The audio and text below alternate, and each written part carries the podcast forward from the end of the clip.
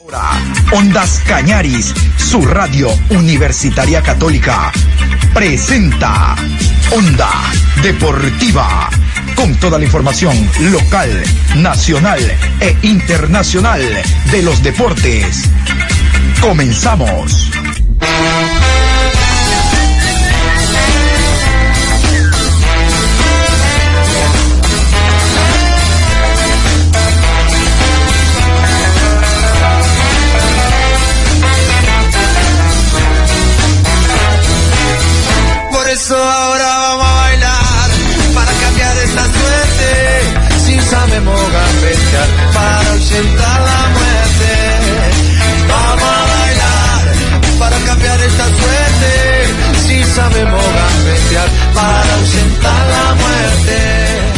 ¿Qué tal? ¿Cómo les va? Qué gusto saludarlos. Buen día. Aquí estamos en la programación Onda Deportiva.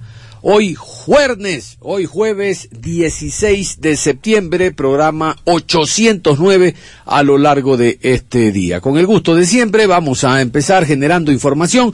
Hoy tendremos un invitado del Deportivo Cuenca para que nos cuente bueno, cuál es el sentimiento de los jugadores en torno a esto de entrenar y no pasar por caja, a esto de entrenar pensando en la institución, pensando en eh, la preparación que deben de tener para el partido de este viernes, pensando en sus familias, pero en ellos no piensan, no les pagan. Vamos a hablar de aquello ya mismo, pero antes quiero iniciar con el tema Federación Ecuatoriana de Fútbol.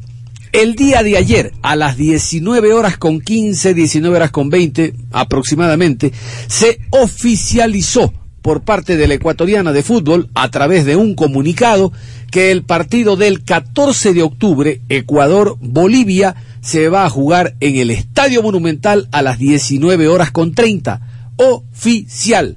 Qué bueno, porque hemos hablado ya de que los tres partidos, la triple fecha, es en el, en, en, el llano, se jugará luego en Caracas, después en Barranquilla, que este es un pedido que ha hecho Gustavo Alfaro, me parece una medida muy inteligente, eh, también que hay pocos, hay pocos jugadores con, adaptados a la altura, así que todo viene bien. Jornada triple en el llano, hay que abrir actuando de local en el Monumental. Vamos a continuación con el boletín oficial de Federación Ecuatoriana de Fútbol, aquí. Guayaquil será sede del partido Ecuador versus Bolivia por las eliminatorias rumbo a Qatar 2022. La Federación Ecuatoriana de Fútbol informa que el partido entre Ecuador y Bolivia, válido por la fecha 11 de las eliminatorias sudamericanas rumbo a la Copa del Mundo Qatar 2022, se jugará el jueves 7 de octubre a las 19 horas 30 en el estadio Banco Pichincha, propiedad de Barcelona Sporting Club en Guayaquil. En la triple fecha de octubre, la TRI recibirá a Bolivia el jueves 7 en Guayaquil, fecha 11, será visitante ante Venezuela el domingo 10, fecha 5, y frente a Colombia el jueves 14, fecha 12. El regreso de la selección ecuatoriana de fútbol a Guayaquil coincide con las festividades octubrinas por sus 201 años de independencia. La TRI volverá a jugar eliminatorias en Guayaquil luego de casi 24 años. La última vez fue el 12 de octubre de 1997 por las eliminatorias rumbo al Mundial Francia 1998. Ecuador ganó 1 a 0 a Bolivia con gol de Ariel Graciani. Son las nueve horas con seis minutos. A ver, les voy a contar un par de datos, un par de detalles que es interesante que ustedes conozcan. El nombre comercial del estadio es Estadio Banco Pichincha, pero se lo conoce como Estadio Monumental Isidro Romero Calvo. Ya saben ustedes, Isidro Romero fue presidente de Barcelona, hubo plata del gobierno en la época de León Febres Cordero y plata también de la empresa privada, entendemos de Isidro Romero, y con todo lo que hizo Isidro por el Barcelona, el estadio se llama Isidro Romero Calvo. El nombre comercial, Banco Pichincha. La Federación Ecuatoriana de Fútbol primero habló con Barcelona, con los directivos, para solicitarle que si podían jugar en ese escenario deportivo. Pero a la federación la apoya actualmente otro banco, el Banco del de Guayaquil. Por lo tanto, habría un choque de intereses. Se llega al acuerdo de que en el escenario deportivo, en la parte interior, Ah, esté la publicidad del aguasana, de la bebida eh, Viva la Fiesta de moderación, pero que no haya ninguna publicidad de banco porque el estadio de por sí tiene Banco Pichincha y si llega otro banco, reitero, hay choques de intereses. Si en la periferia, si dentro del estadio hay una publicidad del Banco del Pichincha, va a ocurrir como ustedes saben, Copa Libertadores Suramericana, se tapan las publicidades con un plástico negro, se las tapa y ya está. No hay ni publicidad del Banco de Guayaquil ni publicidad del Banco de Pichincha como un acuerdo a que Barcelona como institución preste su escenario deportivo. Perfecto. Otro dato. Mañana en Guayaquil va a estar, como les contaba ayer, el coronel Juan Zapata, el presidente del Comité de Operaciones de Emergencia. Va a tener un día muy atareado en Guayaquil, porque primero se va a reunir en el, en el 911, que eso está en la vía San Borondón, se va a reunir con los directivos del Barcelona para tratar sobre el aforo para la eh, semana de Copa Libertadores. Barcelona sigue pidiendo el 30%. Creemos que no va, no va a ocurrir nada en contra. Porque ya les conté, Guayaquil no está en estado de excepción. El país no está en estado de excepción. Ahí estarán representantes del Ministerio de Gobierno, Ministerio de Salud, Policía Nacional, Alcaldía de la Municipalidad de Guayaquil, y también estarán bomberos, ATM y todo lo demás, ¿no? Una pequeña reunión del COE, ¿no?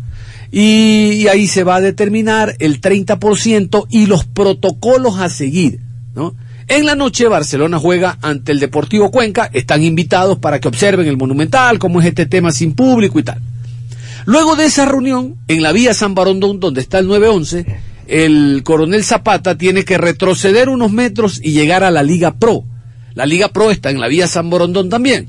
¿Para qué? Porque se habla de que para la fecha número 10 de la Liga Pro ya el público puede ingresar libremente a los estadios. Pero entre la 8 y 9 va a haber un pedido para que ingrese el 30%, el 35%, dependiendo, ¿no? Entonces va a reunirse también con Miguel Ángel Or. Y no acaban las reuniones, porque después se va a reunir, ya en horas de la tarde, otra vez avanza al 911, en la misma vía San Borondón, con los directivos de la Federación Ecuatoriana de Fútbol. La Ecuatoriana de Fútbol está pidiendo el 50% de aforo. El 50% de aforo. Entonces, también creemos que no va a haber ningún inconveniente. Eh, será como tuvo de, ensayo el partido Barcelona-Flamengo para que observen la venta de boletos y todo lo demás en base a lo que va a ocurrir después el 7 de octubre cuando en el Estadio Monumental Ecuador enfrente a Bolivia. Está clarísimo, perfecto, está muy claro. Entonces mañana es un día donde el coronel Juan Zapata, expresidente de la ESPOLI, lo recordamos todavía como presidente del conjunto policial, tantas veces fue a Guayaquil como directivo, bueno, ahora va en otra función a quedarse todo el día. Vamos al tema Deportivo Cuenca. El día de ayer eh, pudimos conversar, pudimos charlar, y participamos de una entrevista con el jugador Ronaldo Johnson. Él es integrante del cuadro cuencano y nos va a contar este tema de no entrenar lunes, no entrenar martes, de hablar con los directivos de Liga Pro y les digan, bueno, cuando caiga un billetito te prometo no darle a los dirigentes que tienen tantas deudas, te lo vamos a dar a ti, o sea, a los jugadores. Le pongo a consideración de ustedes esta nota con Ronaldo Johnson, jugador del Deportivo Cuenca. Y bueno, sí, eh, por ahí se ha, venido hablando mucho por, por, lo sucedido acá en el club y, bueno, lamentable por, por, todo lo que está pasando y esperar de que se pueda solucionar lo más pronto posible. Sí, señor. Le hago la primera pregunta, mi querido Ronaldo. Eh, esta entrevista no es para comprometerlo en nada, en lo absoluto. Ah, acá no vendemos sangre, al contrario, este es un programa deportivo, pero quiero consultarle, esta vuelta a entrenar el día de hoy se debe a que la directiva se acercó y le dijo, por Dios que te voy a cancelar tal día, o simplemente nació de ustedes, de los jugadores, por ustedes, por su familia, por la institución, Ronaldo. Bueno, sí, eh, tuvimos un diálogo con la dirigencia, eh, lamentablemente no se, no se pudo solucionar el tema. Eh, puntual que era de, de resolvernos nuestros haberes y, lamentablemente eh, todavía estamos esperando una, una respuesta de eso, que se solucione eh, los, meses pendientes y netamente fue una decisión grupal, en conjunto con el cuerpo técnico, por el bien de, la institución, por el bien de, nuestra familia. Lamentablemente eh, uno hace esto por amor al, a su carrera, al fútbol y, muy lamentable lo que estamos viviendo acá. Eh, llevamos muchos meses sin, sin cobrar y, y, muy lamentable lo que nos está pasando, pero bueno, eh, esperemos que, pronto se solucione y, y esto siga adelante. Yo sé que esto incluso compromete, ¿no? Pero, ¿qué es, qué es lo que han ustedes hablado con los directivos? ¿Qué soluciones le dan los directivos al problema? Bueno, eh, netamente ellos están tratando de, buscar los, medios para poder eh, cancelarnos los, meses adeudados. Eh, tuvimos también hace poco una reunión con, con las personas encargadas con el, con el tema de la Liga Pro. ellos también están al tanto sobre el tema. Lamentablemente vuelvo y se lo repito, eh, no hemos esperado ninguna parte de la directiva acá del Club Deportivo Cuenca la Liga Pro que, nos iban a, a, tratar de dar soluciones sobre el, sobre el tema, pero lamentablemente todavía estamos esperando.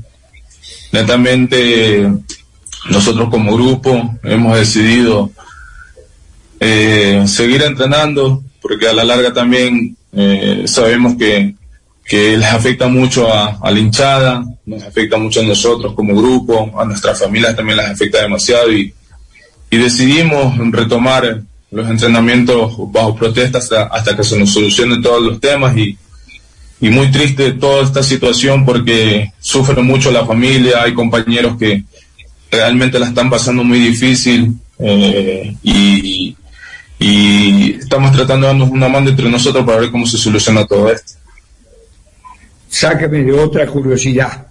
No, los eh, directivos con los que usted habla, ¿quiénes son? ¿Son directivos del plantel o son personas particulares que se han ofrecido para ver cómo ayudan al club? No, no, netamente son los directivos del club que están tratando de buscar los medios para, para poder solucionar eh, los haberes adeudados de, de, nosotros y lamentablemente no, no hemos podido llegar a, un acuerdo, no se ha podido uh, solucionar ese tema. Triste porque hemos parado, eh, nos hemos parado por para ver qué, qué soluciones se toma y lamentablemente todavía no, no, nos han dicho nada, seguimos a la espera de algo, pero triste porque se acercan partidos muy importantes, muy difíciles y, y no se ha podido llegar a un acuerdo. Ya, una, una última curiosidad de mi parte. Es muy fuerte la deuda que tienen con ustedes. ¿Cuántos meses son? Bueno, netamente eh, estamos hablando de tres meses y, y, medio hasta ahora, hasta el momento. Está corriendo ya el cuarto mes y, y nos dieron una fecha aproximada que era hasta el 10 de septiembre que se nos iba a solucionar algo, pero nunca hubo ningún acercamiento tanto de parte de la dirigencia como de la de la Liga Pro que, también tuvimos conocimiento por parte del señor Miguel Lor que, tuvimos una, un pequeño diálogo pero no nos dieron fecha. Estamos esperando a que se solucione algo para poder salir de todos los problemas. Como vuelvo y se lo repito hay muchos compañeros que le están pasando difícil. Eh, estamos tratando de, de ver cómo podemos sacar esto adelante es muy difícil porque hay compañeros que tienen familias, hijos, eh, están con muchas deudas, hay algunos que, que los arriendos también se los están cobrando, hay algunos que le están pidiendo ya los departamentos, entonces es muy difícil y lamentable por todo lo que estamos viviendo. Sí, es, es una lástima, ¿no? Eh, eh, gracias, no, yo sigue Don John. Don John, sácame una curiosidad. ¿Sigue todavía vigente aquello que no se puede deber más de tres meses en los clubes como una premisa de la, del, del, fútbol nuestro que, que cuenta? Eh, Sí, sí, doctor, por supuesto que sigue vigente, pero entiendo que en la última reunión de presidentes, yo, yo he aprendido de usted, a ver, ¿quiénes hacen las leyes? Los directivos. Y los directivos van a hacer una ley para fregarse ellos mismos. No, pues, eso estaba vigente, pero entiendo que se ha reformado, le cuento a Ronaldo Johnson, que si en tres meses no le cancelaban a usted, el equipo perdía puntos pero eso se reformó, ahora que viva la fiesta. Y yo le quería consultar, Ronaldo, usted dice la situación difícil que, atraviesan los futbolistas, sabe que en el Macará debe, en el técnico deben dos meses y a los chicos a la escuela no los dejan entrar porque los padres no pueden pagar. Lo que usted dijo, los arriendos. Los jugadores no pueden ir a los entrenamientos porque tanto el entrenamiento de la sede del técnico queda fuera de Ambato y tienen que los compañeros recogerlos. Este es parte de los dramas que ustedes viven. Bueno, sí, es muy lamentable porque eh, todo lo que se está viviendo, esto también, la pandemia, sabemos que no solo ha afectado el tema futbolístico, en muchos ámbitos también eh, ha influido mucho. Eh, sabemos que la situación hoy en día es muy difícil, pero, pero bueno, eh, esto es de lucha, uno sigue aquí en pie, luchando, tratando de salir adelante y, esperar de, de, que haya soluciones, se puede ir saliendo poco a poco, sabemos que la situación está muy complicada en varios clubes, yo sí tengo conocimiento un poco por, por lo que está pasando en técnico universitario, por el medio, porque tengo compañeros también ahí, que he podido, la, la, la, he tenido la oportunidad de, conversar con ellos y me han comentado también lo que están pasando y, lamentable, lamentable lo que está pasando. Esperar de que, de que todo esto, esto se pueda solucionar y, y, y, y esto del fútbol no, no se corte por esto, estos detalles. Ronaldo Johnson, jugador del Deportivo Cuenca, dice, entrenamos el día de ayer por nosotros, por nuestras familias, porque queremos dar un buen espectáculo y estar bien preparados el día eh, viernes en el Monumental. Eso se llama profesionalismo. Ronaldo Johnson dice, los dirigentes nos prometieron el 10 de septiembre, pero hasta ahora nadie da la cara. Eso se llama negligencia. Así. Ojalá la situación mejore, porque ayer entrenaron bajo protesta. Sí, pero mm, ¿qué ganamos con el bajo, protesta? Porque la deuda continúa. Sobre la consulta, hasta el año anterior, si usted debía tres meses como club a los jugadores, perdía tres puntos y así sucesivamente. Debía cuatro, tres meses, eh, tres puntos más y en el quinto mes podía perder la categoría. Los dirigentes se reunieron y dijeron, no, ¿Cómo vamos a hacer eso? Nosotros mismos vamos a ponernos un arma en la cabeza. No. Entonces, si se debe tres meses es primer llamado de atención. Si se debe cuatro meses, segundo llamado de atención. Si se debe cinco meses, tercer llamado de atención. En el sexto recién le quitan puntos. Pero la atención le llaman a los jugadores, la dueña de la casa, el rector del colegio, el señor de la tienda. Eso no se ve. Lamentablemente la Liga Pro es un membrete porque si por un lado se cuida el fair play financiero para que eh, el club que no tenga los suficientes recursos no puede inscribir a Pepito porque después cómo le paga, por otro lado se hace muy poco para que los jugadores estén al día. Vamos a otro tema, eh, la actividad como saben se reactiva este fin de semana, el Macará tiene que jugar visitante en Guayaquil ante el conjunto de 9 de octubre, ya la semana pasada fue el Macará hasta Guayaquil, como todos los otros equipos, saltaron al campo de juego y nada, se vieron las caras y regresaron. Ahora tienen que viajar otra vez. Juan Carlos Ávila, el asistente técnico de Paul Vélez, habla sobre la preparación eh, para este compromiso en el llano, en Guayaquil. Nosotros vamos a hacer la semana que, que obviamente lo hicimos la pasada, eh, de igual forma, ¿no? La pasada hicimos el mismo trabajo para tratando de ir y jugar el sábado, que no se dio la fecha por motivos que todos conocemos, ahora también eh, no va a ser excepción, vamos a trabajar hasta el día viernes normalmente, donde el viernes ya llevaremos las cosas para para después del almuerzo pues salir a la ciudad de Guayaquil y prepararnos para el partido del sábado. Tenemos a todo el plantel eh, completo, a excepción de Richard Calderón, que eh, todavía debe cumplir una fecha de sanción, eh, pero de ahí en más, gracias a Dios, el regreso de Damián y, y, estamos con el equipo a disposición para tratar de, de, de hermanos con lo mejor que tenemos eh, para enfrentar este partido tan difícil como es ante el 9 de octubre. Nos tenemos que adaptar a lo que hoy por hoy tenemos y, y lo que hoy tenemos tenemos que sacar provecho eh, eh, pa- para enca- encarar el resto de partidos que nos quedan. ¿no? Le tenemos a Santa Cruz, le tenemos a, a Champán, le tenemos a Puerto Carrero como bloque defensivo, le tenemos a Roger Vera, eh, de, los cuales tenemos que sacar provecho, hacer el, mejor trabajo posible, pues y, que podamos eh, dar pelea a cualquier rival eh, con lo que tenemos hoy por hoy. Pues nosotros eh, en los equipos que eh, hemos tenido la oportunidad de estar, pues se, ha trabajado bajo, bajo esa política, bajo esa filosofía, eh, de, obviamente de, de, preparar a los chicos, pero esto requiere tiempo, ¿no? tampoco es de la noche a la mañana. Eh, a Dios gracias tuvimos un- una buena estadía acá de cinco años, pues de, de- buenos logros y todo, porque hemos realizado ese, ese, tipos de trabajo. Hemos preparado a los chicos para lanzarles al ruedo, como se dice vulgarmente, ¿no? Hoy por hoy eh, no tiene que ser excepción, tenemos muy poco tiempo obviamente, pero los chicos que ya casi vemos listos tenemos que, que también ir soltando, porque eh, la necesidad también nos obliga a, a tratar de darles esa oportunidad. Obviamente no hay que cometer errores, ¿no? Por la necesidad no se puede quemar un chico. Muy bien, son las 9 horas con 24 minutos. Juan Carlos Ávila, que forma parte del cuerpo técnico de Paul Vélez, asistente técnico, estuvo con él en el Delfín y ahora ha retornado, por eso habla de los cinco años que estuvieron en el conjunto del Macará. Vamos a hablar de otro equipo, el conjunto de el Delfín, ¿no? Delfín. Ahí está don Horacio Montemurro, el director técnico argentino que se ha hecho cargo del plantel. Acá lo recuerdan mucho en Cuenca. El último partido antes de la para por eh, la preparación de la selección fue a Cuenca y le ganó al cuadro morlaco. Vamos a continuación con Horacio Montemurro, el técnico argentino, hablando del partido que tiene este fin de semana.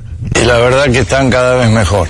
Hoy fue un, un entrenamiento para mí bárbaro y me da la tranquilidad de que este plantel está cada día que pasa, cada día mejor y cada día esperando el partido de Aucas para poder enfrentarnos. Ya nos quedamos el otro día ahí en la puerta y estamos entrenando fuerte y los chicos están cada vez más metidos. Profe, futbolísticamente está activado el chip. ¿Cómo lo activó? ¿O cómo se está activando para los partidos? Y con el trabajo, el trabajo día a día, el trabajo, mucho trabajo con pelota, entonces ya empezaron a tenerse confianza entre ellos mismos, a tener confianza personalmente, a que ya no les rebota la pelota y pueden hacer una recepción y hacer un pase corto, un pase largo. Los tengo entrenando casi más, casi llego a las dos horas por día. Y eso, y cada vez te pide más el jugador. Y cuando el jugador te pide más es que estamos haciendo bien las cosas para, para enfrentar al AUCA. ¿Dónde le pegó, profe? ¿Qué conversó con ellos para esta levantada? La cabeza. Eh, yo creo que la parte psicológica del jugador de fútbol de hace un tiempo a esta parte eh, influye mucho. Eh, hoy el jugador del Delfín viene a entrenar con alegría, viene a entrenar, pero cuando suena el silbato ya es serio. Ya si vos mirás los reducidos, si vos mirás los trabajos con pelota, hasta ellos se meten. Eso quiere decir que el que está afuera tiene la chance de entrar y esa es mi, mi voluntad, que el que está afuera se sienta que cuando afloja el que está adentro, adentro y afuera salen para mí es lo mismo. ¿Hay la confianza del técnico, los jugadores, los jugadores al técnico de mandarle una broma antes del entrenamiento? Por supuesto, con todo respeto y siempre manteniendo un respeto y el límite, antes y después del entrenamiento tranquilamente se puede vivir en paz. Una broma, una broma más, una broma menos, antes y después, durante el entrenamiento no, ya durante el entrenamiento cuando suena el silbato de comienzo, los jugadores ya saben que hay que trabajar en seriedad y hay que dejar el 100%. Como digo siempre, para mí se entrena como se juegan los partidos. ¿Cómo está el equipo para enfrentar el sábado a la Sociedad Deportiva? Está muy bien, está muy bien y los veo más atentos, los veo más metidos. Ellos mismos, entre ellos, se hablan como cuando yo les presento eh, alguna, alguna, alguna diferencia que pueda haber o por dónde atacar o por dónde no atacar. Y cuando jugador se hablan entre ellos, como ves al central zurdo, que habla con el 3 y se hablan la forma, y el central derecho, en este caso Luis, habla con Corozo y se van, se van ordenando es porque ya ellos, ya ellos están como para, para cualquier cosa. ¿Cómo se levantada de jugadores que no venían actuando, profe? El caso de Luzarraga y del mismo Justin. Tratándolo, tratándolo como persona primero, viendo por dónde, viendo por dónde tienen el problema y ellos, y ellos mismos te confiesan. Y a partir de que ellos mismos te confiesan y saben que uno no le miente y sabe que uno los trata como personas primero antes que como jugador, ahí ellos donde se juegan la vida después por uno. ¿Encontró la voz de mando en Cangá, en el centro de la saga? Sí, no solo en Cangá. Encontré la voz de mando ahora en Cifuente, encontré la voz de mando en, en Menezes, encontré la voz de mando en, en, el, en Corozo, en, lo- en los dos volantes centrales, Joao Ortiz que levantó, Ullaner Corozo que levantó, jugadores de selección, como el arquero, como Padilla, jugador de selección, Baroja, jugador de selección. No se pueden olvidar de jugar al fútbol. Entonces hay que trabajar mucho la parte psicológica y después la, la parte táctica es la que a ellos van confiando en lo que uno le dice. Como usted dice, sumando de abajo hacia arriba, ¿mantiene el pulgar arriba, profe? Por supuesto, es lo mejor. Cuando vos arrancás muy arriba, después es muy difícil mantenerlo. Cuando vos arrancás muy abajo y se empiezan a dar los resultados, el jugador te va creyendo. Y el jugador mismo cree en él mismo que puede llegar y la confianza que uno les da dentro de, dentro de una cancha, eh, yo no les doy un puesto fijo solamente a los cuatro del fondo. Después, mientras que me cubran los espacios, yo no tengo problemas si robo urbano. De derecha me pasa a izquierda, de izquierda me pasa a doble cinco. Mientras, se- mientras que ellos sepan dónde pararse o, o el retroceso, no hay ningún problema. El presidente, ¿qué le ha dicho a raíz del cambio en este plan? El presidente está muy contento y yo estoy muy feliz por hacerlo contento al presidente, porque es un, creo que es uno de los mejores dirigentes que yo me he cruzado en el fútbol.